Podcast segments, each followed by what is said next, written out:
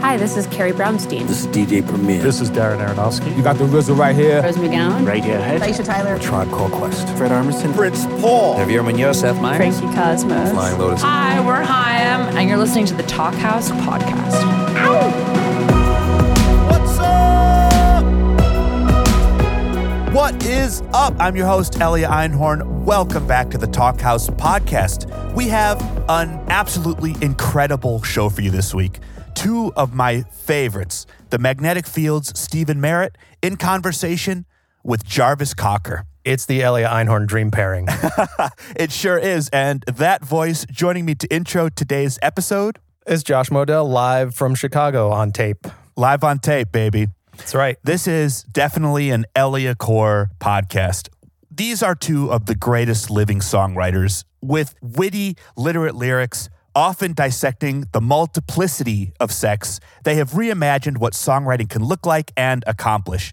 And Josh, since this year, they both have great new music in the world. When I heard that Jarvis was coming to New York, I simply had to, if at all humanly possible, get them together in the studio for a Talkhouse podcast episode. Thankfully, they were both super psyched at the opportunity.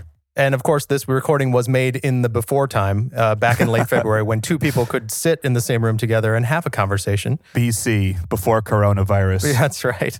So Jarvis, obviously, like you said, was in New York, and he and Stephin joined us at Hook and Fade Studios in Brooklyn. Yeah, it was really a magical time. And uh, the two, of course, chatted over cups of tea. It's only natural. What's your brand? Well, I'll tell you, Stephin is a green tea drinker. Jarvis likes a British cup. But since we didn't have milk, they both had green tea, and I sent Jarvis out with a huge box of English PG tips. Oh, He was quite happy about that. I'm a Barry's Gold myself, but Ah, tough guy. I'm real working class. Well, Jarvis Cocker, of course, was the leader of Pulp. That's the group he founded in Sheffield, England in the late 70s while only 15 years old. He guided various permutations of the band through its artsy intellectual phase, its funhouse weirdo phase, and its ascent as massive chart topping festival headlining pop stars during the Britpop era. Since then, Jarvo's dropped two wonderful solo records under his own name and a collaboration with Chilly Gonzales, which explores the history of Chateau Marmont. Jarvis has also appeared in films. He was famously in Harry Potter and the Goblet of Fire, leading the band The Weird Sisters, as well as Wes Anderson's Fantastic Mr. Fox.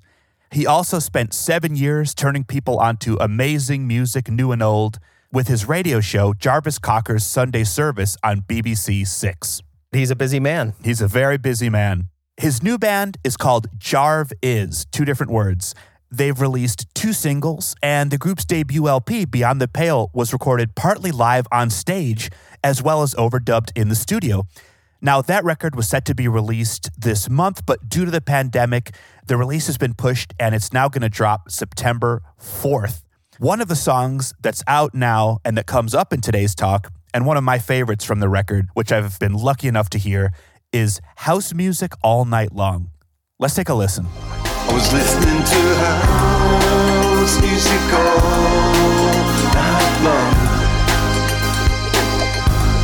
and all day too.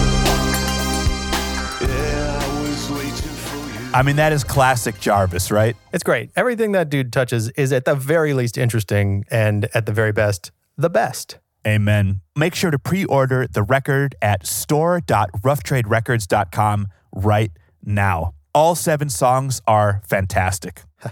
Seven songs. If you want four times as many good songs, though, you got to get the new Magnetic Fields record because that one has 28 songs on it. Uh, in this way, uh, these guys are different. so, yes, Jarvis, as we know, is speaking this week with Stephin Merritt, who is the auteur behind not only the Magnetic Fields, but collaborations projects The 6ths, the Goth Bubblegum Act, the Gothic Archies, and the Synth Poppers' Future Bible Heroes. Love them all. So great and different. Very different. But of course, he is best known for the Magnetic Fields, which started in Boston way back in 1989, relocated to New York City in the 90s. The band variously draws from synth pop, folk, show tunes, indie rock, and more to create a frequently expanding variety show esque catalog of songs. Regular listeners will have caught Stephin on our show last year when he celebrated the 20th anniversary of his incomparable triple album, 69 Love Songs. That was a great convo with Daniel Handler, aka the author Lemony Snicket, who plays accordion on a bunch of Stephins records across projects. Yeah, and again, 69 songs versus seven. I'm just saying. and Stephin doesn't just stop with pop music. He also writes operas. He's a published author. He has a book of quatrains about Scrabble's shortest moves, 101 two-letter words. It's that's amazing. illustrated by Roz Chast. Yeah, uh, the dude is uh, is a polymath. Yeah, and he's also written for film and television. His credits there include Pieces of April, Coraline, Eban, and Charley. And don't forget The Adventures of Pete and Pete. A fantastic series, which we could go off on probably for hours. Now, the Magnetic Fields new record is titled Quickies, and like you said, Josh, it features 28 songs. They're all well under three minutes long, the shortest coming in at only 13 seconds.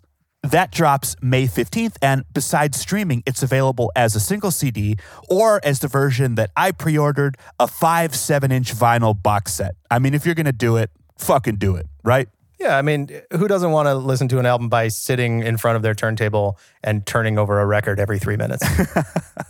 it's so convenient. It's the Dischord Records way. There you go. Let's check out a clip of one of the singles from Quickies. This is The Day the Politicians Died. Celebration spread worldwide.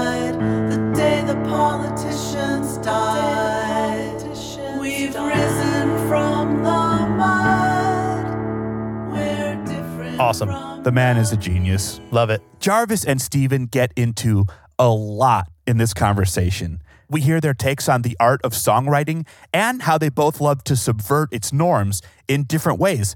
In that segment, we even get to hear what Paul McCartney told Jarvis about he and John Lennon's process. We also hear about the very different ways each approached the making of their new albums. They get into their philosophies of choosing collaborators and the very exact correct usage of lyric sheets. Yeah, don't do that wrong or Jarvis will get very upset. we also hear a moving discussion of reunions with their showbiz fathers who had abandoned them at very young ages. It's it gets deep and it gets deep quick. I was surprised they went there, but as they did, it was it was emotional, and because it's these two, somehow even funny at times. But uh, it, it- it was a powerful moment. Definitely. They also cover the bad omen that nearly caused Jarvis to retire from music in the year 2000. We hear why Stephin's new sexual fetish might be a one-time only experience. And they cover therapy inducing termites eating Comet Cleanser for art, as well as their shared love of that hippie looking fellow, Richard Brautigan. I- I've got a note before we roll the tape here. This episode is dedicated to all of the, as Jarvis so succinctly put it years ago, misshapes, mistakes, misfits. For each of you, and because these truly brilliant minds may never again meet, I'll let this show run a bit longer than most Talkhouse podcast episodes. I really do think you're going to enjoy it. Let's roll it. Let's hear it. Your Jarvis Cocker, I am, yeah. probably, That's correct. And, and you're Stephin Merritt, probably. probably. You're a talker, right? Well, I, I do talk, yeah. I am um, not a talker and need to be uh, prodded into uh, Uh-huh. remembering to talk, but I will try and speak every 30 seconds. Okay. What exactly 30 seconds? When I haven't spoken for 30 seconds, I'll say um or uh. Okay. That sounds good, yeah. My mother actually had to teach me to use little placeholder syllables uh, rather than very long, awkward pauses. Right. And so did you have to kind of practice that? I did. Yeah. I, I presented a radio show in the UK for a while. Yes. And so I would interview people. And um, I spo- nod my head. yeah, I, I realized that it was good just to assure the other person that you're listening to them or that you're still there. And also to assure the listener at home that you haven't kind of gone off and left the interviewee in the studio on their own. Right, gone off to the loo. Yeah. Yeah. So, I have recently made friends with uh, Luke Jenner. yeah, he told me that he'd uh, spoken to you. So, how did you meet him? We were both guests at Xavier's Ladies of Soul show at Joe's Pub, in which we did the Chaka Khan special edition. I sang Chanson Papillon, Okay. uh, and he sang, I think it's called Still. He was much better than I was, um, but you know, oddly, he sounds more like Chaka Khan than I do. Really? Can you imagine? Um, Not really, no. No. uh, I sounded maybe a little more like Chaka Khan than you do, but not much. And how long ago was this? A week. Oh, right. So recently, yeah. Yes. I saw Luke last time I was here in. Um, I've met him in the past, like Mhm. bumped into him. How you do? You often bump into other singers at, at festivals and things. I think I was going through marriage difficulties at the time, and maybe he was having some similar thing. So we sometimes used to talk Oh, about yes. about those things, which is not really what you're supposed to talk about at festivals, is it? You- You're not supposed to have soul searching conversations about where your life's at. And yet, oddly, that happens again and again. Yeah. I have been told about a large number of impending divorces. At festivals. Yes. Uh, and being interviewed by people who look like they're about to cry. I, you know, I tend to ask them why they look like they're about to cry. and then they actually tell me. Right. I'm a good listener. Yeah. Bad not- talker, a good listener. no, but that's nice. That's good that you take an interest in the interviewer. Sure. It's better than having to seem like I'm interested in myself, which I never am. I'm really only interested in other people. I already know about myself, and I'd rather not think about it. Hmm. But that's, I mean, that's interesting because now we're we're speaking together without really a, a formal um, interview situation. I, I, I agree with you to a certain extent about that. You know that I haven't been doing interviews for a long time. You know, I, I had quite a long period where I, I didn't really release any music and um, and so didn't do any interviews. hmm And it's I only, nod my head. yeah, and it's only in the last kind of um, couple of months that I've started doing that again. And the first interview that I had to do, it went on for like about two and a half hours. And Oh my God. Yeah, and then I had Like to, New York, New York. and then I had to go and lie down for like a couple of hours because it felt really weird. It feels like a self obsession type of thing. Why on earth was the interview two and a half hours long? I'm a slow talker, I guess. I don't know. Uh, Uh, I, I think I just I hadn't done an interview for so long that I'd just kind of forgotten that you could you were allowed to say, "Okay, we're done now" or whatever, or you know what I mean. I just Right. Well, it's been good talking to you. well, I, maybe we could talk about that. You know, uh, do you think it takes the fun out of making music when you have to kind of explain, Explain it all the time? It certainly does, yes. Yeah. There are strategies for uh, getting around that, like the Warholian simply lie all the time Mm. strategy. And some people just refuse to discuss the music. Like Marky Smith wouldn't talk about music at all during i- interviews, which I guess made him talk about politics, which is probably not any more interesting. At least to an American, Marky Smith talking about British politics makes my eyes glaze over. Because Right. I have no idea what he's talking about. Yeah. None. I think, Zero. I think they had distinct political views, Sure. which would make sense in the Kill UK. Thatcher. Yeah, Yeah. Uh, but yeah, whether it would translate, I don't know. That's that's true. Uh, we, we actually did have a uh, an attempt on Reagan, so I guess that, that sort of translated. Hmm. But no one actually tried to kill Thatcher, did they? No, they did. They did. There Oh, was yeah? a there was a bombing in uh, Brighton Uh-huh. uh, where they kind of blew up. The Conservative Party conference was taking place, and uh, they blew up a hotel. Uh, and I think that was an attempt to get her in the process. Yeah, Mm. didn't work. I'd love to blow up a hotel. I guess I shouldn't say that into a no, microphone. you're gonna you're gonna get It sounds like so you're much get fun. unwelcome attention uh, if you say things like Yes. that. You don't I- want an FBI profile doing on you, do you? I've recently been hearing about uh, people whose sexual fetish is explosives. that and sounds very dangerous. I think I might have that. it does sound dangerous, What? but it also sounds fun. but it's maybe just like a one-off. Because if you Yes, yeah, took that- it, if you took it, possible. yeah. if you took it to its logical extreme, that would be the end of you, wouldn't it? Like Armin Meiwes, uh, however you pronounce his last name, uh, you can do that once, but you can't do it again. Maybe that's why we don't hear about it that much. Because not many people live to tell the tale. Right. My life in explosives. Yeah, but maybe it's the ultimate high. I don't know. Sure. So uh, there are a lot of background vocals on your new album. Um, I've never that- had that before. That is a radical departure for you, and they're practically duets in some tracks. That's true. I've never really been in a band where other people in the band could sing before. Right. But also, yeah, it's me like having a dialogue with the women in the band. Yes. And I kind of liked that. Uh, rather than just kind of it being a one sided thing, I thought it's good if it's like, like a conversation going on. Yes. Part of what makes you you is uh, the sense that the narrator is uh, kind of uh, sexually creepy.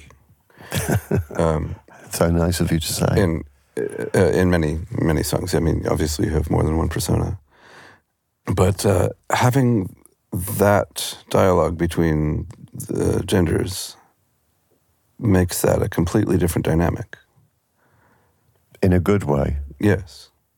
Good. Um, uh, how did you decide on that? It kind of happened because so there were two women in the band called Serafina and Emma, and Serafina. I I had, my head. I had uh, produced a record for her in the past, and we so we're quite good friends. And I asked her to be in the band, and I think it started. There's a song on the record called "Must I Evolve," and Yes. I was singing all these questions, not really expecting an answer, but then she just started singing yes, yes, yes, no, no, no. Oh, really? So on the sheet music version, the responses might not actually be there, Well, I don't think there will be a sheet music version. but were there to be? Did they still do those? Uh, Beck did one a few years ago. He the did album that- came out entirely on sheet music. That song reader thing, yes, Yeah. yes, I, I did know that. But that's a bit of a anomaly. Yes, I think that's his only uh, sheet music album Yeah. so far. I always think if I went deaf, I could simply do that, like for a living, have put out a very small living, uh, put out records that were just written down, and then let other people on YouTube do the covers that they already do, and I would just not get any royalties. But that's okay. That's life. But, but, but I'd have grants. So that means you, you must you can write me and read music, can you? I can't. Yeah. See, I can't. Oh. That revenue stream wouldn't exist for me. Although, if you could uh, sing into a tape recorder while not hearing yourself, somebody could transcribe it for you. I guess so. But Me, then, for example. all right, okay, Sure.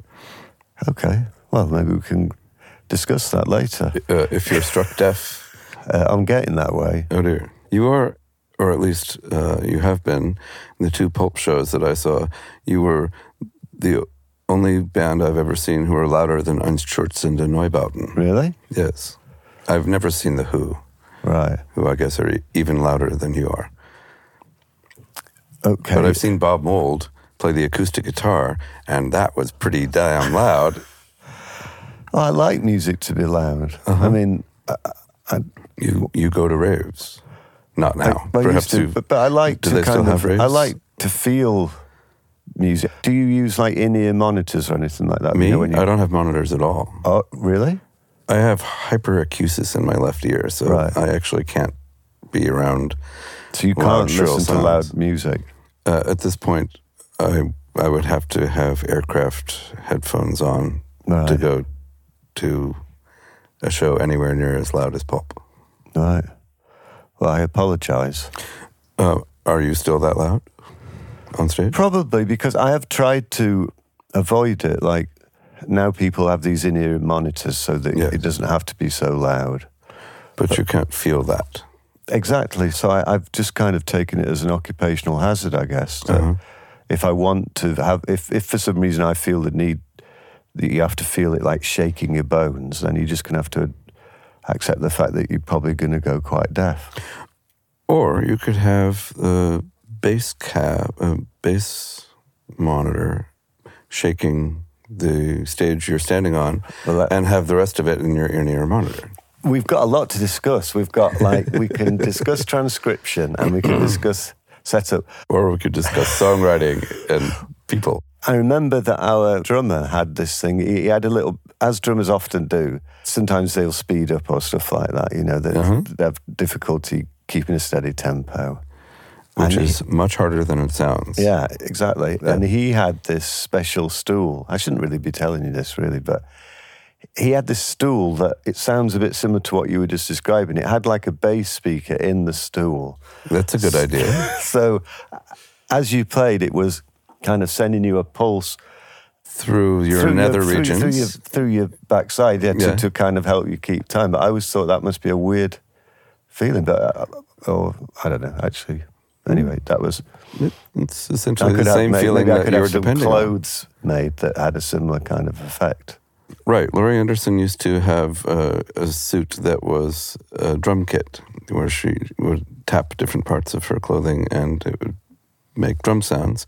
Anything that can be a trigger can also be a speaker. So you could have a suit that was different parts of the music Yeah, playing in different areas of your A form. monitor suit. Yeah, Uh-huh. we should patent that. Uh, yes, yes. I think. Um, bass speakers in the bottoms of your shoes. yeah. Um, Good for plantar fasciitis. I wanted to ask you about the fact that. Well, I was thinking. I was listening to your record on the plane. Which one? That was the the latest one, the Quickies one. Quickies, oh. yeah. So You are the only one who has heard it who doesn't work at a record label. All right. Yeah, and I thought it was almost like because I've just finished making a record and it's only got seven songs and they're all really long. Which yes, I, don't wanted to really- ask you about the side breaks. Yeah. Well, the- we can go on to that. Yeah. But then I wondered why. And then you've got a record that's got like twenty-eight. 28 songs on five seven inch discs. Oh, yes. is that what it is? Yes. All right. I didn't know about the formats because I just got like a digital link to it. Right. Okay. Well, In the vinyl version, you have to break- basically sit breaks- there and keep changing the record for the entire 40 minutes or whatever it is. Well, c- can you tell me a bit about how that came? You know, why do you think you've ended up making this record of, of short songs? I was originally making 19 records of short songs, and it got whittled down to one Mm. when suddenly someone at the record label realized that putting out 19 records was more difficult than putting out one record. But but what brought you to kind of whittling the songs down to short lengths? Record label preferences. Right. Should I not be saying that? I don't think, um, no, I, lots of lots of artistic decisions end up being made by record labels.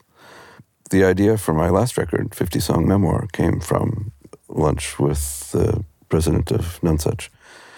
So I, I'm I'm not at all disturbed by record label people being in the decision making process. Yeah. It is kind of a collaboration. They But- don't go into the studio, but No, but so is that important for you to have like a a concept first? You know, like oh yes, a brief that, that okay, I'm going to do this, and then kind of fulfill that brief. yes. Right. Otherwise, I have no idea what to do. No, it's interesting because I, I I wondered about that. You know, I I don't do that, and that's probably why it's taken me like almost ten years to make a record because I I just apart from uh, carrying a notebook all the time, which I'll write ideas down in as they come to me, I haven't really got a, a working practice. Do you know what I mean? I haven't got a structure. I do. I deliberately sit in bars for a few hours every day and have the notebook out. I may not write anything in it. I half the time don't write anything at all, but it's important to me to have the routine. Mm. Yeah, I kind of wish I could do that. Do you have children and wives? I've got a, a son, yeah. Yes. Um, Um, and does that take up a lot of time? It has done, but he's Yes. he's now nearly seventeen, so he he doesn't really. Oh, so Oh, he he doesn't do- want to talk to you anymore. He do he will talk to me Uh-huh. under duress. No, actually, I, I, no, he's okay with me, but Sure. naturally he would rather hang out with other people than me, Uh-huh. which is healthy, I think. You know, it would be pretty weird if you just wanted to hang out with me. Right. You can't be cool to your children indefinitely. I'm trying. Yeah. what do I know? I don't have any surviving children. No, but it's um, it's it's an issue actually in the band at the moment because the two female members have both become mothers. Serafina only about four months ago, and and Emma plays the violin like about a year and a bit ago. So the next tour is going to be some kind of weird crash kind of situation. So have you ever Um, encountered so yeah, that? we uh, Claudia, the pianist, had a baby just before we went on tour a few years ago, nine years ago, and she brought the baby on tour um, with a nanny. Mm. When the baby was young enough that it didn't need its own, pla- she didn't need her own plane seat. I'm still calling it it. She's nine years old. She's reading Harry Potter, and I'm calling her it.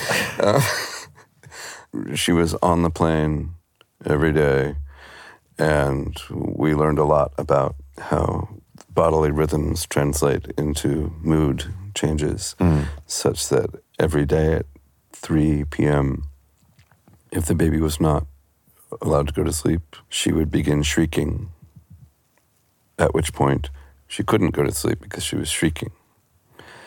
Um, and it's clear that we all work that way.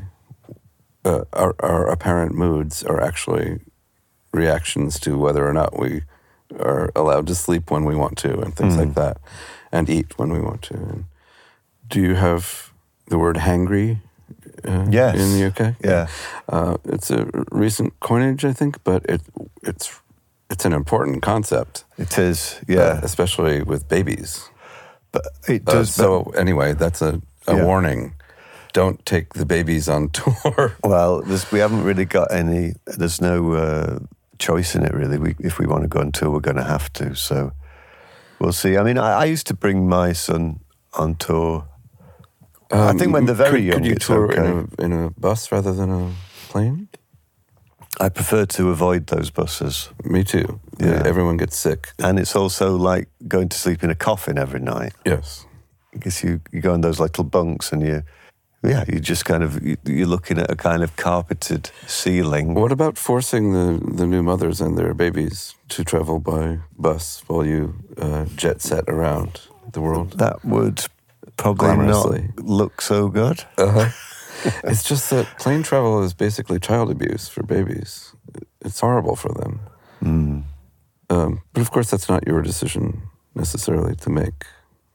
It may be child abuse, but it's not you but you've doing the given child me abuse. you have given me food for thought. Mm. You really have. I nod my head. Uh, when does the album come out? May the first. Yeah. And are you touring on it? Well, not now that you've told me that it's a bad idea. we were. I'm going to have to Uh, break just the the air news. travel. After this podcast, I'm going to have to go and break the news to my manager that it's, it's all off. Oh no! Stephin says it's a bad idea. Uh, just just for the babies. And will you perform the, the Quickies record? Uh, we're performing bits of the Quickies record interspersed with other things. I, I didn't want to do a Quickies only tour. Some of these songs are literally 12 seconds long, so it would be a strange show. It where would. the audience I would be wondered whether you required gonna- to wondered clap whether you were every 12 seconds. Try it, yeah. Um, so, no, we're just going to do like 10 of the quickies interspersed with other traditional material. But the next album is almost done Right. because uh, I'm so- a lunatic.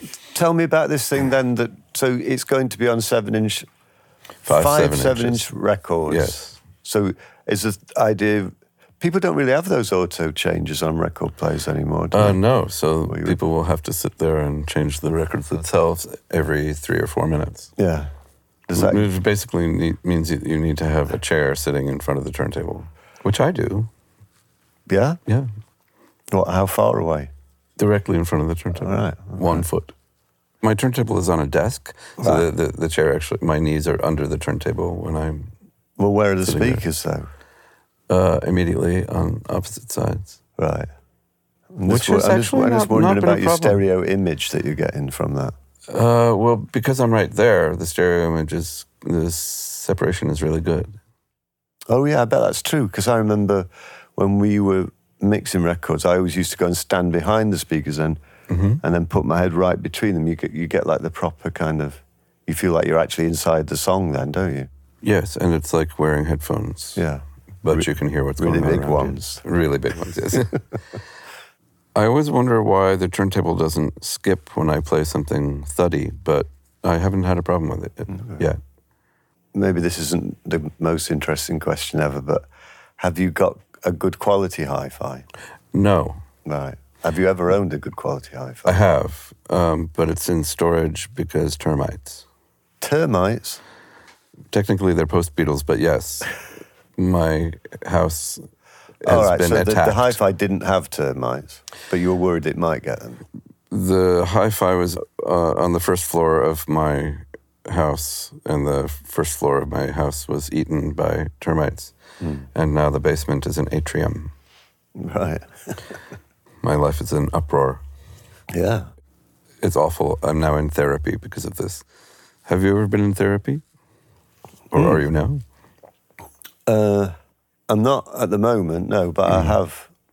I mean, I resisted. I, I should, when I look back, I think, why didn't I try that earlier? Because as soon as you actually talk to someone about what's going on in your head, it instantly makes it a lot easier, I think. Sort of silly, even. Yeah. Like, oh, I feel abandoned because my father abandoned me when I was negative one month old. Well, gee, that was 55 years ago and you still feel abandoned? Uh, I guess that's silly, isn't it? End of issue. You know, you brought up a subject that I was going to talk to you about, actually, or I was thinking of, because um, what you've just been talking about with your father, and then I believe you, you did you get to meet him not that long ago, Uh, yes, within the last few years, I, I have met him twice. right? both times at screenings of a documentary that he was in about Doc Pomus, the 50s and 60s songwriter, who was his manager. I noted from uh, trying to read your Wikipedia entry on the way here to brush up that um, both of us went to film school in the late 80s and had fathers in show business. Yeah. So we're exact. That's But- why we're exactly the same person. Well, I was wondering about that because I, Which is why you never see us in the same room. um, how did you find that? If you don't mind me asking you about it, how, because uh, the reason I feel able to ask you is because I've got a slightly similar situation in that my father disappeared when I was very young, and then I tracked him down when I was maybe in my mid to late thirties. And he was in Australia, so that was Yeah. a big deal, tracking him down. Yeah. But I never managed to really establish a, a, reasonable relationship with him at all. Right. I, I've, I mean, my experience was that it was just like, it was really awkward because it was like, you know, you're thinking, well, this is my dad, you know, there's got to be a strong bond here. but I didn't, I just didn't know him, you know, it Yeah. was just, he was a stranger. Sure. So it, it wasn't, you know, because it, it's a familiar trope in movies, isn't it? You know, when the long lost parent turns up and everything's great and, and you know, Daddy, you're here. Uh, uh, where really it's more like Ad Astra, where you, you go to Saturn and there's your father and he tries to kill you. well, it wasn't quite as bad as that, but well, maybe for you it was. I don't know. But it's a. Have you had? I mean, have you managed to establish a relationship with him? Oh, absolutely not. Right. No. He sends me little electronic cards once in a while on holidays. That's my entire relationship with him. Mm. Why did you track down your father? I've asked myself that same question a few times. I, I think. I, I think Were you in conversation with your mother when you did that? My mum, yeah, my mum knew about it. I think it was just well, one part of it was a, a, a close friend. His dad died, Ah, so I kind of thought, oh, maybe I should track my dad down then. sure. And I, and I was aware of the fact that because I did have vague memories of him from being really young. He left when you were seven. Yeah, so it wasn't like, I guess in your case, it's just like a kind of legend that someone once existed. yeah. but I did have actual real memories of him. Right. Quite fond memories, and, and so and then I was always being told when I was growing up. Usually, when I was doing something that irritated my mother, she would say, "Oh, you're just like your father." Ooh. Yeah. uh, uh, so I, I a Uh, you should cu- you should curiosity. tie her down when she's asleep and tattoo that on her arm or something. Um, so yeah, I was I was curious, and I, I have a sister as well, and, and she also was curious. So we decided that we would go and track him down. Did you go together to Australia? We did, yeah, yeah. And it was awful. Yeah. Yeah. I don't know how we've got to this. We, we, we started off so light in this conversation, didn't we? And, and now we've, we've gone there. How do you feel about Throbbing Gristle? Throbbing Gristle, there's one or two songs I like, but um, I've met Cosey Fanni Tutti. Uh-huh. I, I, I spoke to her on my radio show a, a few years ago. And I've never met Genesis P-Orridge. Uh-huh. Is he living over here? Or Yeah, he lives in Brooklyn, downstairs. What, downstairs from here? Are we I don't gonna, know. Are we going to go visit him in a minute? Um, actually, uh, come in, Genesis. Anyway, what, why do you ask? Um, well, you uh, you said that we were going dark, and I thought, well, we could All right, okay. uh, pursue that further. I met Chris and Cosey uh, when Future Bible Heroes played in London a decade ago or something. Um, and they were sweet, and they were like a, a cute little middle aged couple who talked about tea and didn't seem like they were going to eat anyone. no. Whereas the image of throbbing gristle was always basically, we are going to eat you. Scary, yeah. I, I remember going to a party when I was about 17. That there was a guy in Pulp in the very early years, who was a couple of years older than me. And, uh, and he was given a party and it seemed very sophisticated. I went along and then somebody put on a Throbbing Gristle album on at about three o'clock in the morning when everybody was really drunk. That's great. I think it was, uh, it's the one that's got Hamburger Lady on it. I think that, is that DOA? Yeah, I think you're right. Yeah. So I remember reading the story of that, uh, uh, and it really just, you know, when something just sticks in your mind and you can't get rid of it, and, Yes. and you feel really, I did feel really scared and really kind of disturbed by it, and so I, I avoided anything to do with uh, Throbbing Gristle for years and years and years after that. Right. So, as with ourselves, Throbbing Gristle went to art school.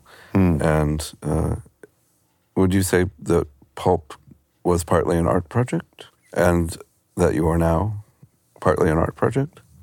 Uh, well, Pulp predated going to art school. You know, Right. uh, The difference between being a future art school student and a current art school student is yeah. I mean, small. I, I don't know about your experience, but you know, I was brought up at that time when there was a fixation with the charts and things in in U, the UK. Like kids would really take an interest in the charts, and it was like, Right. you know, you would follow your favorite group's progress up and down, and really want them to get in the top ten and stuff like that. So Right. That seems so bizarre now. yeah, exactly. But it was like the thing. So I kind of decided I wanted to be in a band like when I was probably about like seven, you know, Uh-huh.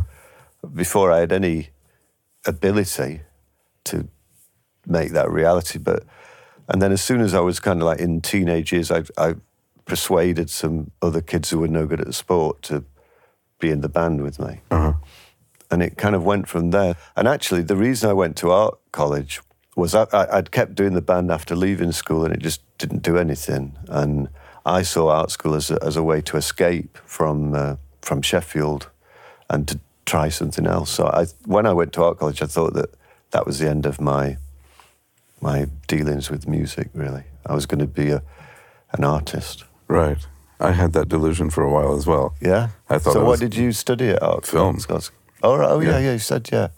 I am the worst filmmaker in history. I bet that's not true. I bet I could show you some of my student work that would, Oh, which would undercut that statement. I, I don't know. Um, but Uh, we, it? we could ask Genesis P for his own uh, student work and, and Um, see and have a little festival. So where was this this college that you studied film? Well, I went to NYU and then uh, the School of the Museum of Fine Arts in Boston, and then Harvard Extension. So it sounds like your films must have been kind of okay if you continued Oh doing no, that. No. no. Um, but what, what was good was the music. Actually, uh, uh, the soundtracks were a lot more interesting than the visuals. And so is that what started you making music? I, I do no, make I'd music already, before I- that. I- yeah, Right. I've been writing songs since I was five or something, uh, fifty years ago, and uh, uh, they haven't actually changed very much. So were you like taught to play the piano? You had piano lessons as a kid and I did. Like I had piano lessons, guitar lessons, and recorder lessons, and percussion lessons. I can still play more or less all of those things. Glad that I had lessons on them. In high school, I had organ lessons, church, Uh-huh. church organ, which was an enormous ego trip. I bet. Yeah. You, you depress one toe onto um, a, a wooden bar, and it fills the stone church with an enormous rumbling. Oh, that'd be great. so much fun to play the church organ. I've I've never played. As I say, I, I can't read music, and, I, I, I wouldn't be able to do it. But I did once go. Uh, a friend of mine, as a treat for my birthday about five years ago, arranged that I could go and watch the guy playing the organ in the, in Notre Dame in Paris. Ooh. and that was amazing. Yeah. He it was during a mass, so he was right up in the, you know, the Rafters. rafters of the Loft, church. the Yes. loft, yeah. And he had like a little CCTV screen that showed in the priest, so he could kind Uh-huh. of check what part of the mass the priest was up to. Because Notre Dame Cathedral is so gigantic Yeah, that you, and there's no yeah. sight line. Well, the thing that I didn't realise was that I haven't got uh, religion's never played a big part in my upbringing or anything like that. So I kind of thought that maybe the mass, you know, I knew there was a structure to it, but I thought maybe I had specific pieces of music that had to be played at different parts. But, but as far as I could see from what he was doing, it was just like when it moved on from Credo to Gloria or whatever, he just changed the style of what he was playing, but there was no, he wasn't working from uh, a manuscript or anything. He was just kind of improvising, and and he also had this like very young student there, and at one point, it made me think of it because you were talking about depressing the bass pedal. So Right. at one point, he just kind of put his foot on the bass pedal, and then he kind of beckoned for this kid to come over. The kid sat on the stool, and then he he took his foot off the pedal, and the kid had to carry on Oh. and played for like three minutes, and then he came back and and and carried on. So it was That's fun. just an incredible thing to to see him doing it, but then to hear the the, the sound of it within there. You know, Right. it was amazing.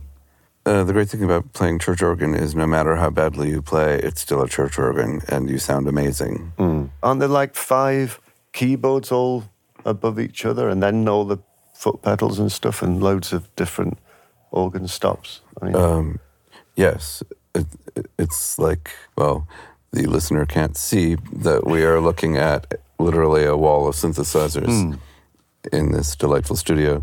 There's an ARP 2600, which looks like a telephone console from the first half of the 20th century.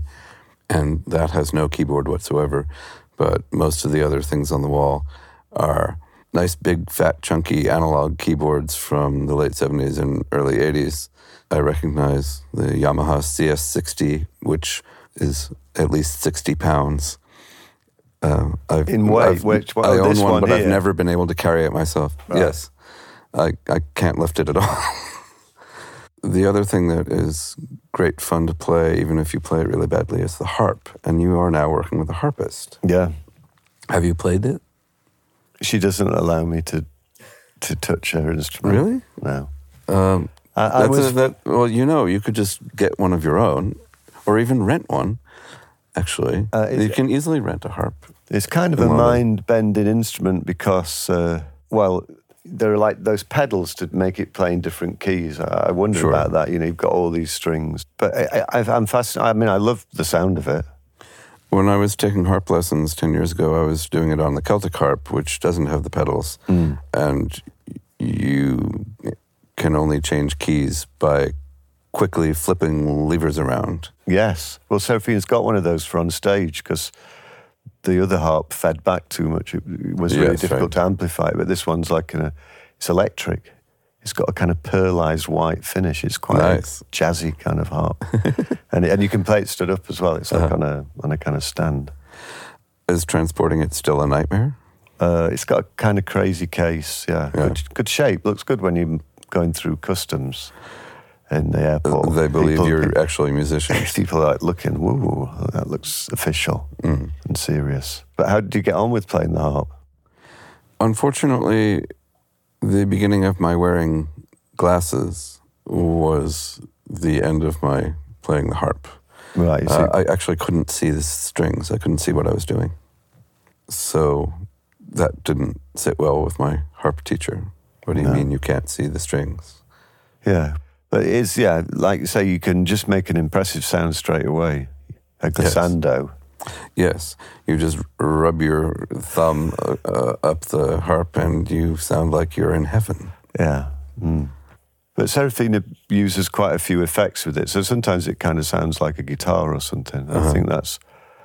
I kind of wanted to avoid the guitar. I haven't quite managed to totally avoid the guitar in this band, but it's got a much more minor role. Right. I mean, traditionally guitars have they seem to be too much uh, kind of symbolic of a certain rock type of thing. In the early 80s, Laurie Anderson said to an interviewer, I'm so tired of the sound of electric guitar. I can't stand it anymore, except Captain Beefheart. Right. And I thought, Captain Beefheart is the most electric guitar thing in, in the world. But I guess sh- she thought that was an important carve out. Yeah, the sound of the electric guitar has kind of gone away to a large extent. You, you did two beautiful songs on the Air record a few years ago where one doesn't miss the electric guitar being around you. All right. Well, thanks. Yeah. Well, I wondered whether you'd been through a similar thing because, again, I was reading about you on Wikipedia, Uh-huh. and and we've just talked It's about modern life. Yeah, we've been talking about synthesizers, but then you forswore synthesizers for a while. Three albums. Yeah. Yeah. I can't you- remember why I thought that was a good idea. I guess I felt as oppressed by synthesizers at that point. Or as- just because they were too heavy. There's that. Um, no, I, I, I still had them all set up in my studio, which is insane. Three albums in a row, instruments I knew I was not going to be using.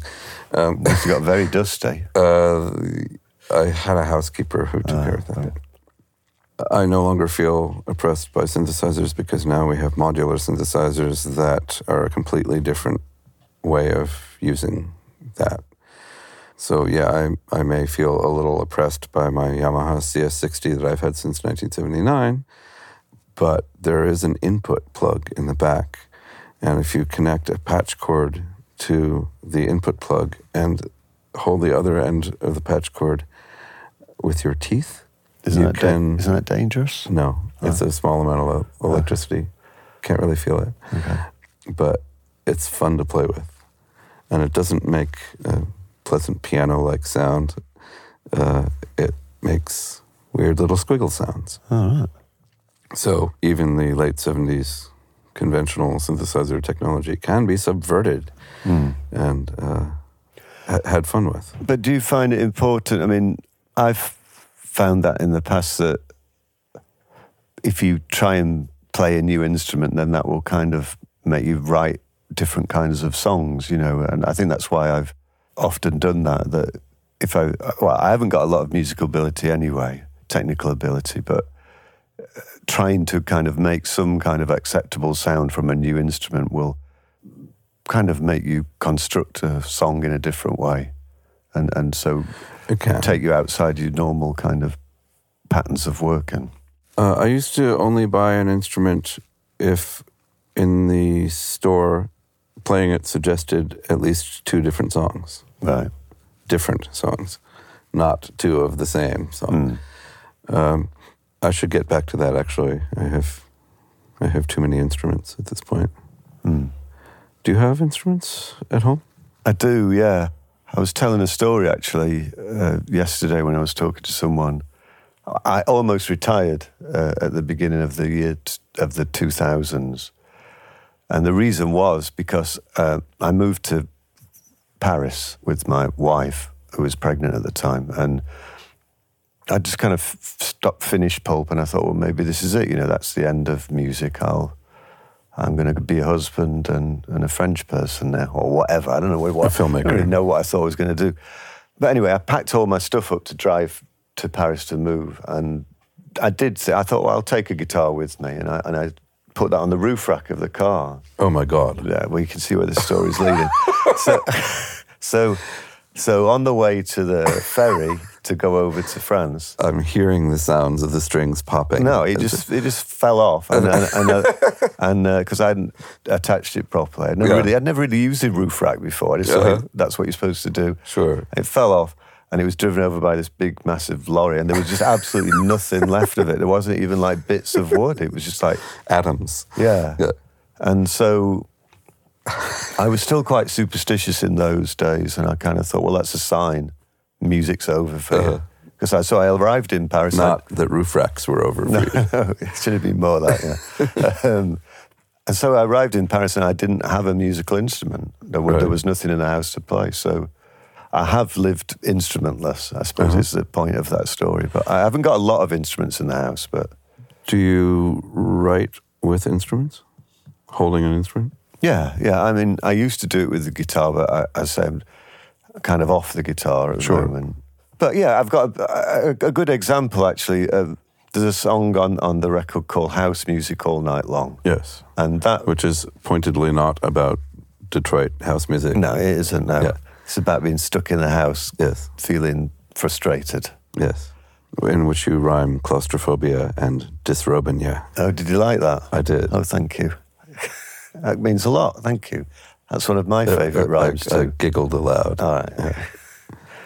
Um, I didn't pee, but I did right, giggle. Okay, okay. um, but that came from I, I was wandering through a market and there was a guy selling old instruments and there was like a an old string synthesizer called an Elka Rhapsody. Oh, yeah. And uh, he let me have a go on it. I thought, oh, that sounds interesting. A bit like what you say, if you think, oh, yeah, this could lead to something. Yeah. So it was re- that was very heavy. God, I nearly gave myself a hernia carrying that.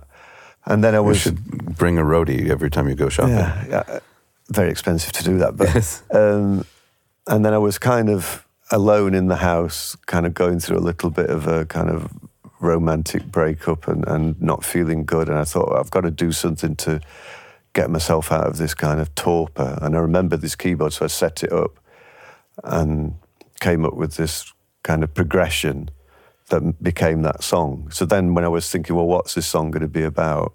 I thought, well, it, it has to be about being alone in a house. And then that led to thinking about house music. Right. And, and then that was it. So I can't play the piano, but I, I, you know, I can come up with a little pattern that I think is okay. That's the same thing as playing the piano. Is it? Yes. All right, okay. It's very reassuring. If you can't play the piano, it means that nothing you do on the piano sounds good. As I say, I can't read music, and I know, but I know I know the names of the notes. Uh-huh. We have a guy in the band who doesn't, Uh-huh. um, who's more a, kind of sounds and textures guy. He has these things they look like recipe cards, which where he, he just draws a diagram that tells him where he has to put his finger at, at certain points in the concert. But, but you On, know, on what instrument? Anything. He- He's got like a little wasp synthesizer. Oh, I love he hasn't those. really got a proper keyboard. It's just like a Uh-huh. plastic with notes painted on it. Yes. Because I think, I, I have a recent copy of that, which is a joy to play. yeah, they, they do sound pretty good. So his big thing is is finding new sounds, and he's really good at doing that. And sometimes he kind of treats the sounds that other members of the band are playing. Ah, so You know, this they- is they like kind of feed first what- two albums, Roxy Music, Eno role. Well, that's it. He sold it to me like that, Yeah. in those almost those exact same words. Uh-huh. So he started off. He was at the mixing desk, and then he somehow wormed his way on stage. Oh, just Yeah, like you and know. he decided, that, yeah, Is that the first time that you've had that role in your band? what playing the keyboard. Um, playing the non-pianistic keyboard. Pulp was a band like you know made from friends in in Sheffield, and Sure. and it w- was more like the idea of having a gang of people that you like to hang out with. Right. And now this band is much like the bass player and the drummer. They were the rhythm section for this Scott Walker prom that happened a few years ago uh-huh. in London, and I thought they were really good. So, you know, and they and they do other work. I have to ah. pay them. I've never really had a band like that where you Pay people. pay people. Well, I don't want to give the impression that nobody in Pulp ever got paid, but Like in the Smiths. but it was like Right. we were friends, and then we did share the money that we eventually made. Uh-huh. But but these people, that's their job to be a musician, Right. so they have to be paid, and I Right. understand First, that and respect that. Yeah, they Yeah. won't. They don't talk to me unless, first of all, there's an envelope of cash there. Uh-huh. No, it isn't like that. There are What's very yours? different ways of putting a band together. Well, well, I was going to Yeah. ask you, what's your situation then? Um, uh, I've always thought it'd be nice to have a repertory company like Fassbinder or Orson Welles, where you work with the same people again and again with a few shifts according to what you need, rather than that there are these five people and they're always in the same band. That model seems like a recipe for being too repetitive. Like, if there isn't a harpist in those five people, then you don't have a harpist. What fun is hmm. that? Hmm. You should be able to change quickly because otherwise you're going to be bored. Or me, anyway. I could never be in the Rolling Stones. Hmm. No wonder they hate each other. They've been cooped up together for 55 years. Yeah. What a nightmare that would be. Whereas if you're in the London Symphony Orchestra, that's not the dynamic.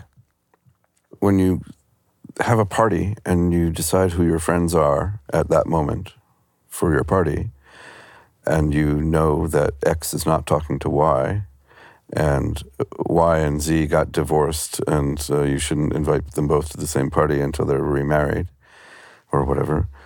It should be like that when you have a band. You don't have to decide that you're going to invite them to every party you ever have again in your entire life.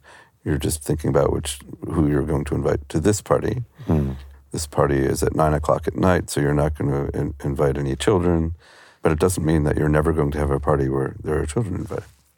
So I guess I don't believe in the c- concept of a band. Hmm. But have you ever? No.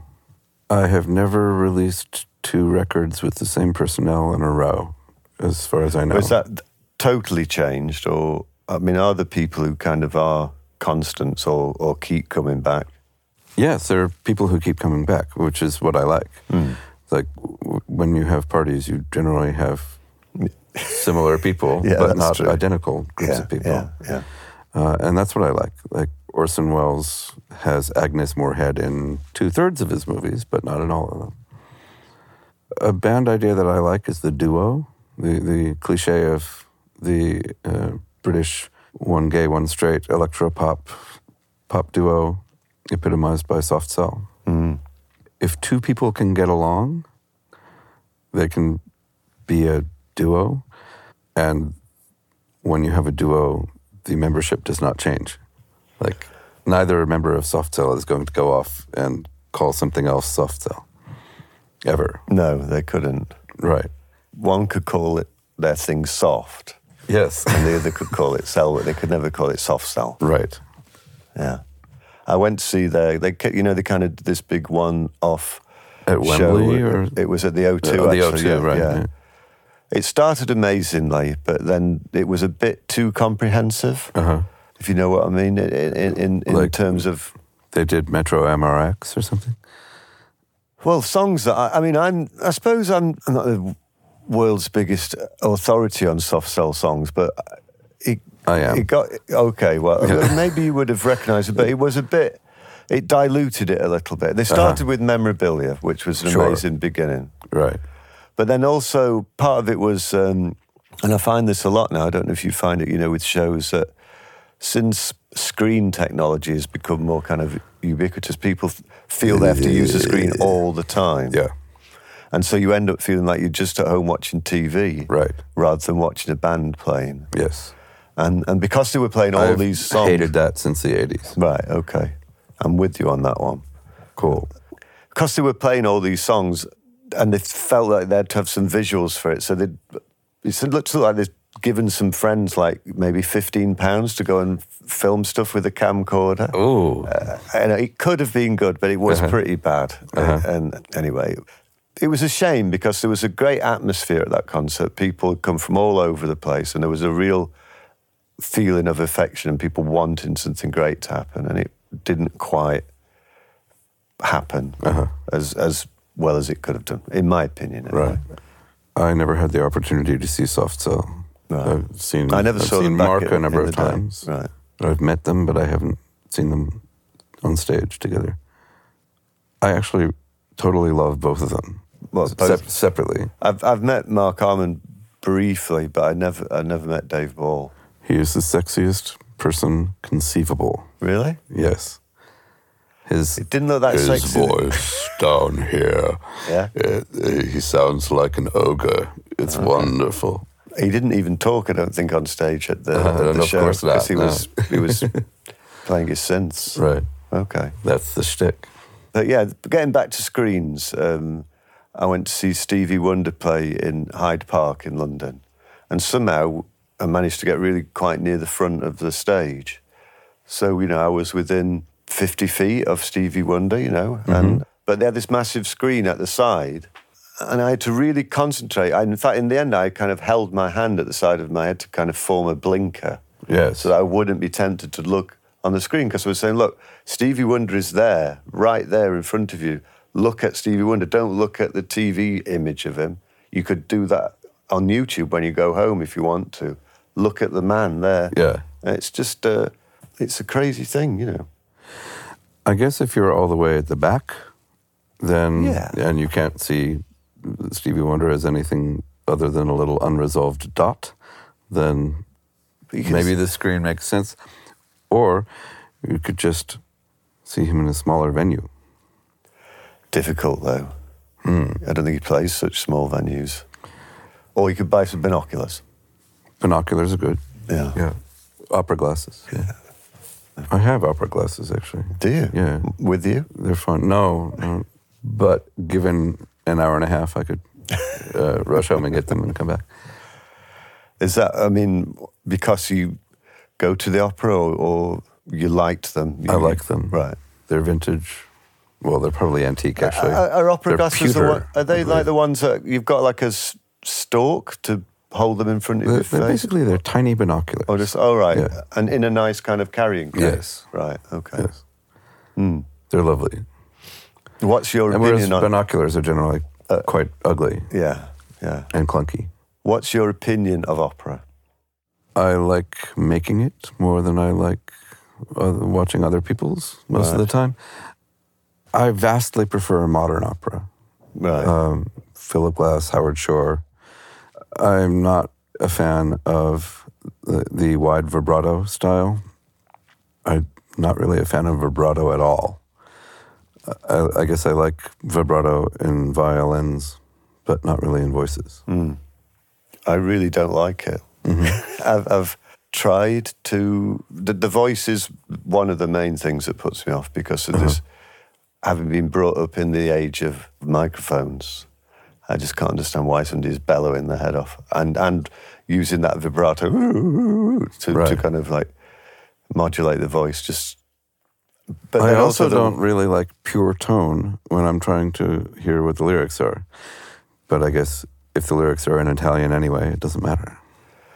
Well, yeah, and then, but then when you go, so somebody's singing in Italian, but then they have like subtitles. Sure. So that's also irritating.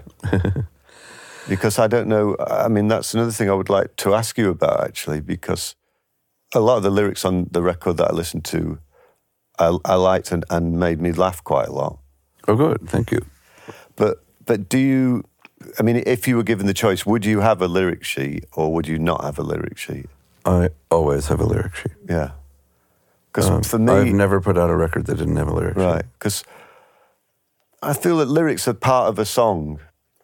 I I don't like the idea of somebody reading a lyric sheet whilst they listen to the record. That's the thing. I, in fact, I, I've always put that on, on our lyric sheets is, is that I've said, NB, please do not read these lyrics whilst listening to the record. I And the agree. reason is that it's like the situation I described with the opera. When, when, when the lyrics are kind of abstracted from the performance or the song, then when you're comparing the written version with the sung version, the sung version is always going to be kind of shoehorned a little to fit with the rhythm of the song or to fit with the melody that someone's written.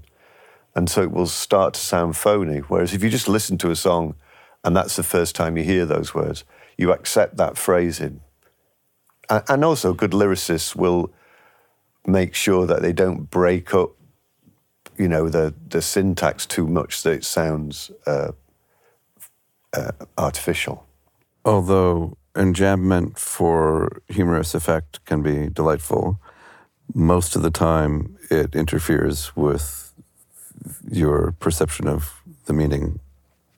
So when I was listening to your record in the last few days, the first thing I did was listen to the record, and then I read the lyrics that Elias sent me, and then I Thank listened you. to it again. Um, so I, in fact, without consciously remembering uh, your preference, I I did that actually. I like looking at the lyric sheet when not listening to the music. Yeah, that's fine. Because sometimes also it's just practical because you might not catch every single word. Right. So I don't mind that bit. Yeah. But it's just that thing of of divorcing it from the musical setting whilst it's actually going on. It all stems back, I think it stems back from when I bought Dark Side of the Moon when I was a kid. Uh-huh. We had a babysitter who used to come around and play Dark Side of the Moon, which used to really freak me out because of all that thing with the guy laughing, you know, the uh-huh. lunatic is on the grass. Uh-huh. and I would just shit myself. I was thinking there's some mad person in the house who's going to come and get me. Oh no. But I also kind of got fascinated with that record. So I knew I, I kind of saved up thinking that would be the first record that I would buy with my own money, uh-huh. kind of thing. So went out and bought it and then, you know, rushed home, put it on and got the lyrics out and, and had this kind of, you know, kind of crumbling feeling of, of what I'd heard, you know, coming through the floorboards and it seemed like really deep. They were singing about really deep things. And then when you, you really looked at the lyrics and saw them in such a bold way whilst the music was playing, it, it seemed very kind of schoolboy poetry kind of Banal. thing. Yeah. And it was a really kind of crushing blow for me. Hmm. Is that your first experience of disappointment in music Um, that you remember? Uh, yeah, it's probably one of the the most profound ones. Yeah, I mean, it's, uh, it it's definitely probably led to me going through this whole kind of rigmarole of trying to stop people from reading lyrics whilst listening to the music, which obviously I have no way of checking whether people are actually adhering to that rule. you know? Right. Uh, video cameras. No. It continues to drive me crazy when people don't have lyric sheets. It used to be hard to find out what the lyrics actually are. Brian Eno, looking at you. For decades, I loved taking Tiger Mountain by strategy and couldn't tell what he was saying for, I don't know, a quarter of each song, which is so irritating. And then More Dark Than Shark came out and had all these lyrics suddenly. And the lyrics were routinely not at all what I thought they were. So that was a disappointment. In some cases, it was a disappointment, and in other cases, uh, the lyrics were more interesting than I thought they were. Like uh, Paw Paw Negro Blowtorch turned out to be about an actual hospital patient, this before Hamburger Lady, who came into the hospital in Paw Paw, Pennsylvania, or something like that, basically breathing fire.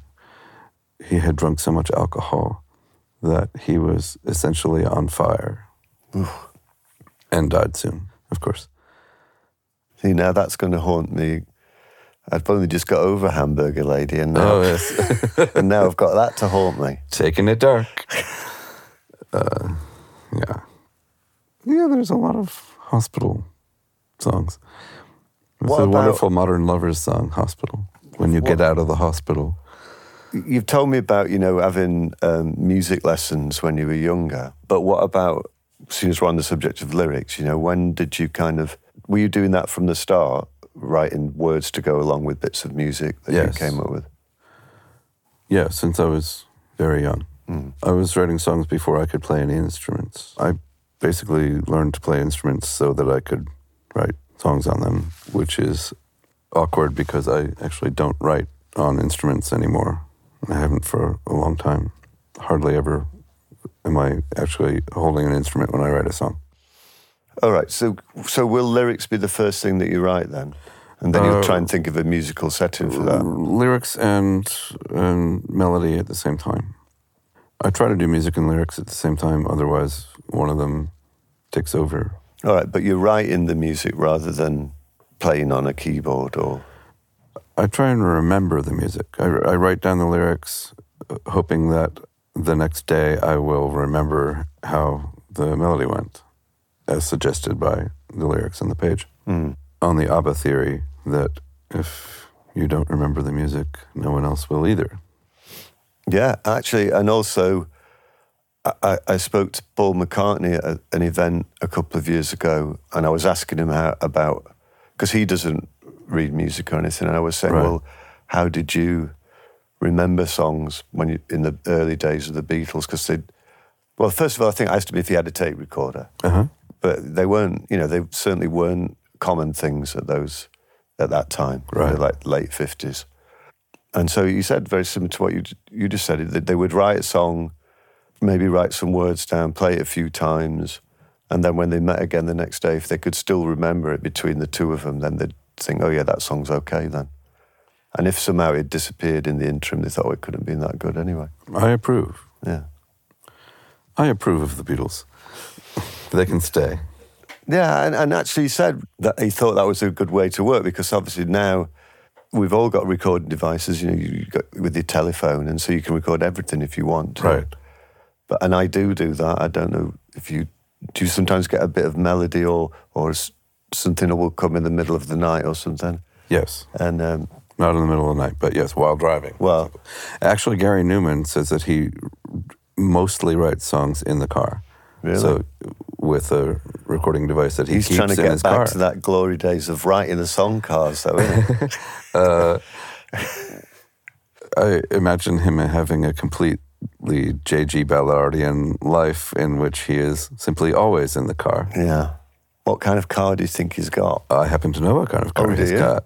oh, hold on a minute. So let me. Can I? Am I allowed to guess a bit?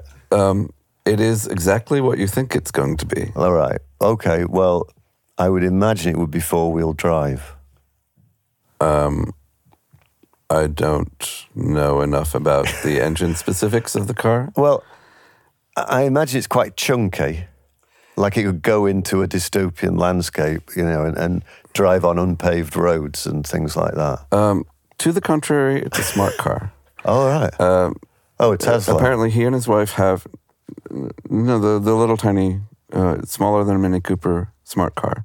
He and his wife have all of the panels that are available for the smart car. You, you can detach them, and you know if you the police are in pursuit, you can change from orange marbleized car to blue and Oh, white stripes. Well, I don't even know that these cars exist. Ah, I don't watch Top Gear, you see. no, nothing is as glamorous as seeing Gary Numan and his wife driving down the street in Soho, uh, lit from below by the dashboard. Right. I, I was barking at the wrong tree. I Because the last time I saw Gary Numan perform, he was playing at a festival. Did the Mighty Boosh ever kind of become a thing over here? You know, they were like a comedy duo. No, All right. It was they were good actually, and they were really big in the UK, and they'd had their own festival one year. ah, Uh, I got asked to DJ at it, but Gary Numan played at it, and he was in a very kind of cyberpunk kind of phase at that time, right. with a slight goth edge right. as well. Those beautiful long black leather coats. Yeah, and, and quite kind of platformy kind of boots. Uh huh. So I kind of saw him in a. I suppose I was thinking of Mad Max. I was thinking Yeah. of some kind of four wheel drive vehicle with bits coming off it. The smart car is much more charming. I mean, I aspire to wear Gary Numan's cast off clothing. right. Well, I'm sure if you asked him nicely. Um, He was one of the first uh, people I ever saw live, actually. really? Uh, my sister was obsessed with him back in the late 70s. And he was playing uh, in Sheffield at the, at the City Hall. And she really wanted to go, but she was only 13 or 14. And my mum said she couldn't go on her own. So I had to kind of chaperone her to the Gary Numan show. But secretly, I was quite glad about that. Yeah. I was trying to pretend that I'm not that into him actually, but I was I was quite uh, intrigued to see what he was like. Yeah, he's really It fun. was, it was pretty good. Yeah. You are also fun live. How do you do that? Fun live. Yes. Antics. You uh, move around. Yes. You already know the songs. Yeah. I can't move around because I'm reading the lyric sheet Right. and playing the ukulele or whatever. You like dance and things like that. Yeah, because that's, I mean, it, it kind of goes back to what we were discussing before of, of having it loud as well. That Yes. for me, that time on the stage is really like the time, you know, life can be filled with situations and things that you either feel you haven't got control of or you're not very good at dealing with or whatever. But on stage, it's like this is my domain and I can just have fun. And and also I, I kind of want to feel the music moving through you and so that means that you dance along to it as well Right.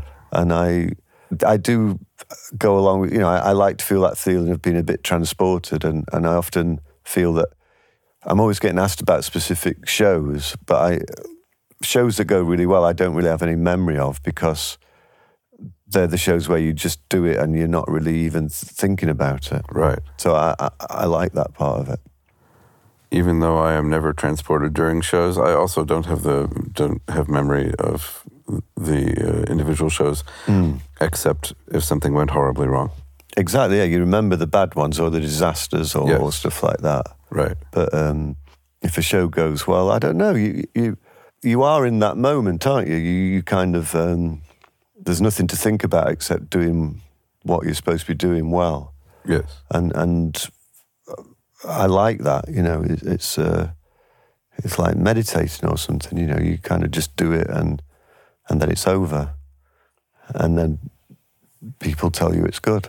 Yes. That's nice. Um, so you're both storytelling and being a singing, dancing entertainer at the same time, Yes. which is something not a lot of people can pull off. You think? I don't know. It's like, well, I suppose it, it, it's acting the songs out. You know, it's a bit like a school play or something. I'm into dramatics, Yes. but uh, and that's why I don't know. Like, I have been asked sometimes if I would be in a film or something like that, because I think people see you on stage and they see me jumping around and think, oh, there's a confident guy. Uh-huh. He can, you know, Yeah, he's not work that way. self- and, and, and it's it's absolutely not the case. You know, I can't Yeah. act because I don't know whether did you you know when you were studying film Yeah. did you appear in any, any of the films that you made? Of my own? No. But did you have to appear in other students' films? Yes. Yeah, that's what happened to me because you kind of get your student friends to help out on your film.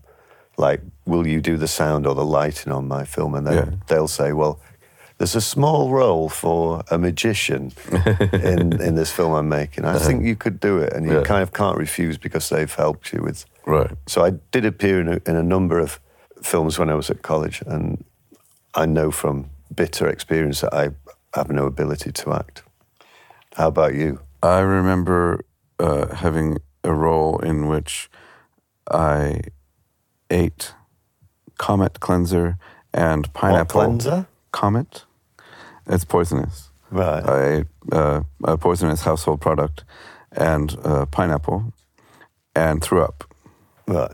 Oh, so you ate the right. You weren't like pretending to eat. it. No, I wasn't. That would have been a good idea, but that wasn't uh, what happened.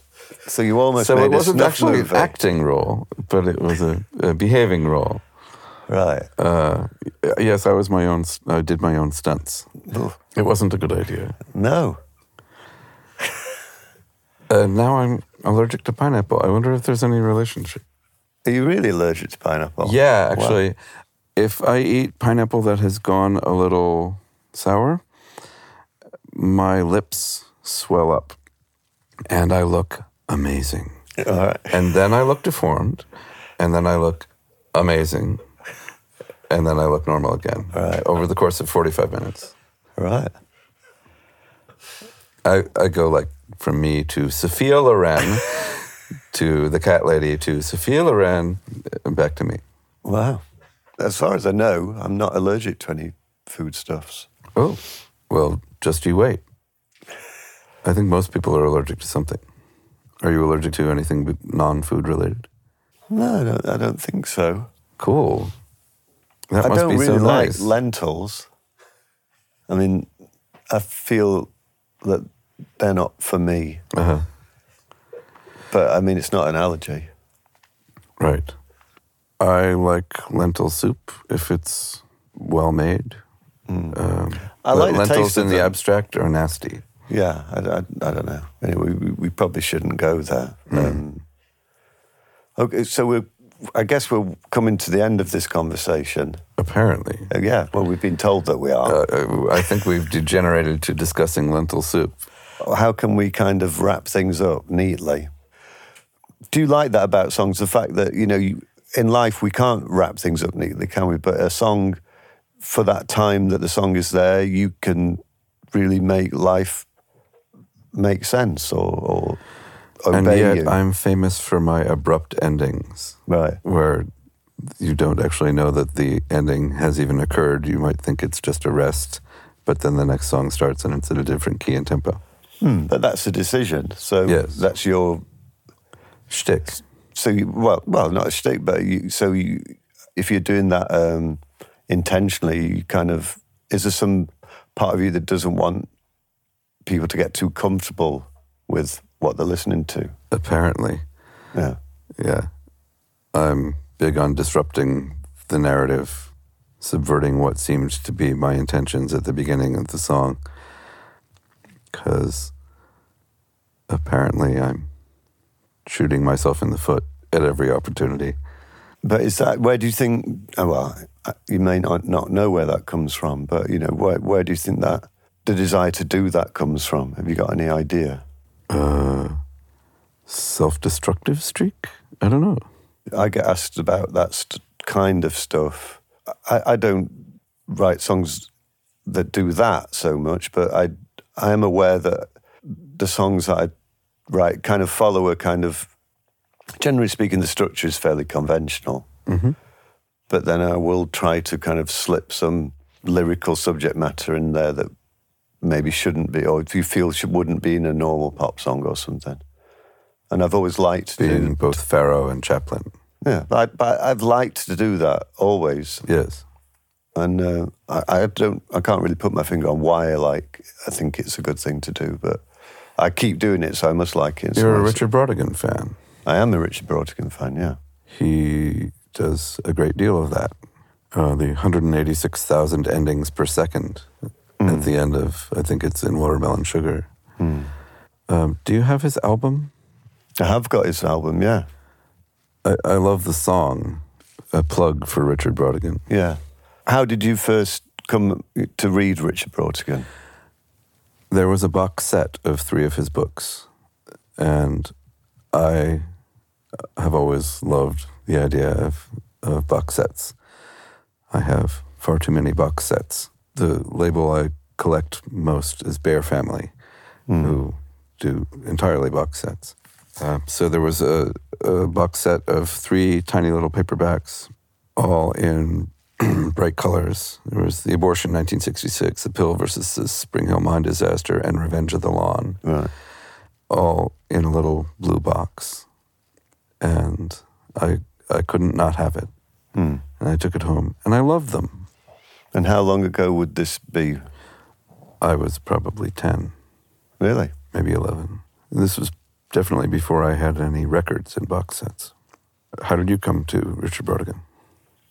Later in life, I, I, I kind of was aware of him, but I'd got him down as a hippie writer. Uh-huh. You know, because generally speaking, he's often on the cover of his books, isn't he? Which is something that I really- Definitely looking like a hippie. yes. Yeah, and so I just thought I, I don't want to read hippie literature. Uh-huh. And then I think when I first moved down to London, I was kind of staying in somebody's house because a flat had fallen through, and I was looking for something to read, and, and there were, it was the abortion uh, was was there. And as soon as I started reading it, I thought, well, this is amazing, and I kind of felt stupid for being resistant to it, you know. And then, but at that time, it was really hard to get hold of his books because they they were all out of print in the UK, so you had to kind of look around junk shops and, and things like that. Now they're in compilations, Hmm. which I find kind of irritating.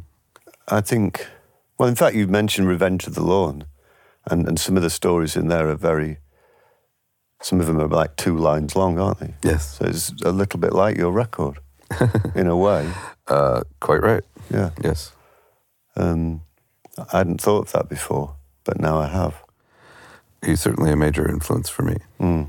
Um, and Lydia Davis is another big one. Really? uh, for- okay. for well, I'm going to write that down because my memory's so bad that I won't remember that unless I write it down. Lydia Davis. Lydia Davis. Okay, I'm going to write that down. Uh, she is the queen of brevity, Right. inspired brevity, Okay. because brevity is the soul Of wit. of wit.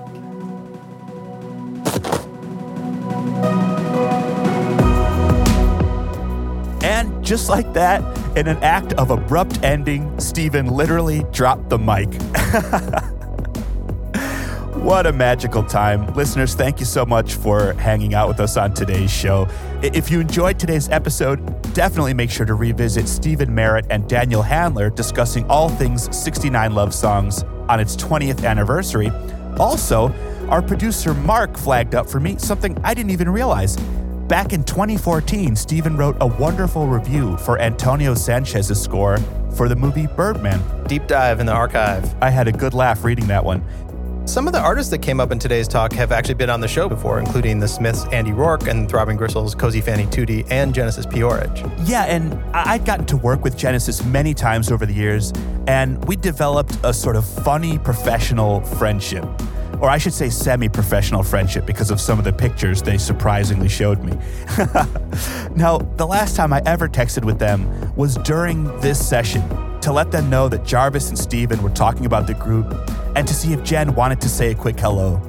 They were battling cancer and, alas, not well enough to speak, but sent their quote, sincere best wishes. I wrote back saying that when they were feeling better, I'd love to introduce them to Stephin, that he's a brilliant mind and they would get along famously. Jen asked what the guys were saying about Throbbing Gristle, and I said I'd send the episode when it came out. Alas, they passed away before I was able to. Here's to you, Jen. Thanks so much for inspiring the brilliant weirdos. R.I.P. Genesis P-Orridge, a true original. Our theme song was composed and performed by The Range. Today's show is recorded by our producer, Mark Yoshizumi. Listeners, you can catch fantastic photos of Jarvis, Stephin, and the amazing synth wall that they mentioned in today's talk at all Talkhouse social channels. On Instagram, you can catch the fantastic talk between Helado Negro and Buscabulla that happened a couple weeks back. You can watch that in its entirety and make sure to keep an eye for the Julien Baker Katie Harkin talk. Check out the events tab at talkhouse.com or keep an eye on the socials to know when the next Talkhouse podcast live is happening. Listeners, Sonos Radio asked me to host a show called Radio Hour on their flagship station, Sound System. Jarvis and I sat down for a deep dive on Pulp and his brand new record, and then he spins a fantastic guest DJ set. That'll be airing sometime this early summer. Definitely check out Sound System for that one. Till next week, I'm Elia Einhorn. And I'm Josh Modell. Peace. And Quickies Beyond the Pale.